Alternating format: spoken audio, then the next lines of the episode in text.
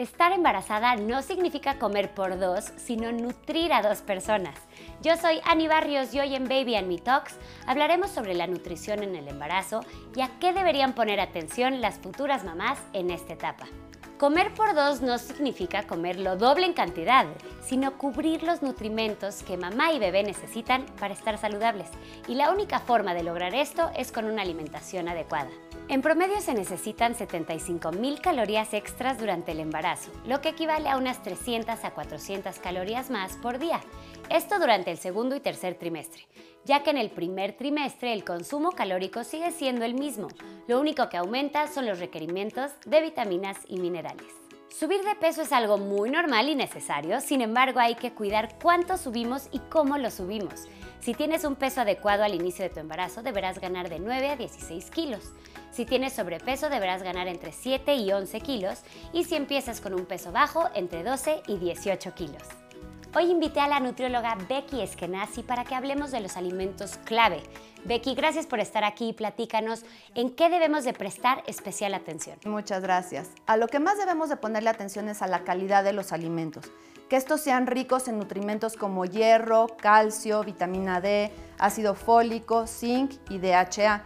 Estos los podemos encontrar en alimentos como pollo, pescado, carne, huevo, leguminosas, lácteos, verduras de hoja verde y cítricos. Tu alimentación debe de ser variada y equilibrada e incluir alimentos de los distintos grupos. Algunos tips que te podemos recomendar para que tu alimentación incluya todo esto serían Punto número uno, procura aumentar el consumo de frutas, verduras, leguminosas, pescados, cereales integrales y lácteos bajos en grasa.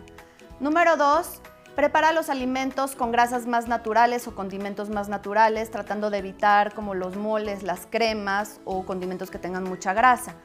Número 3. Procura consumir grasas saludables como el aceite de oliva, aguacate, nueces, almendras, que son más nutritivos. Número 4.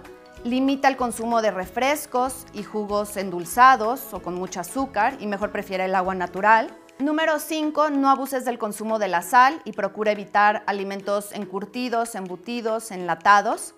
Y número 6. Trata de mantener unos horarios establecidos en tus comidas para ayudar a mejorar tu alimentación y modera las porciones.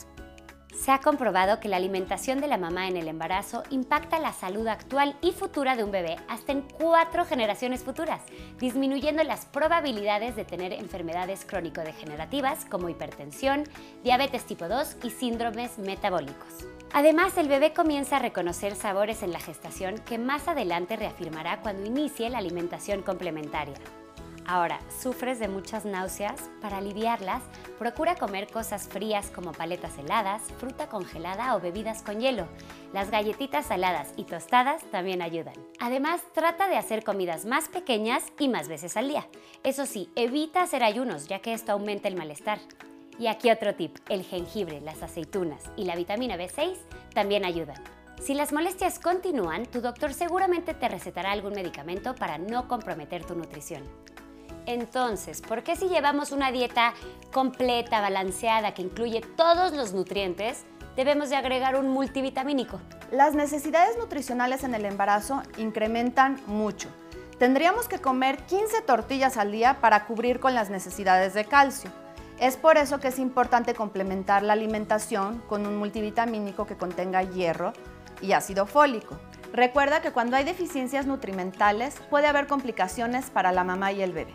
Pregúntale a tu profesional de la salud por los multivitamínicos de Maternal Nutrition. Son una gran opción para cubrir los requerimientos aumentados de vitaminas y minerales.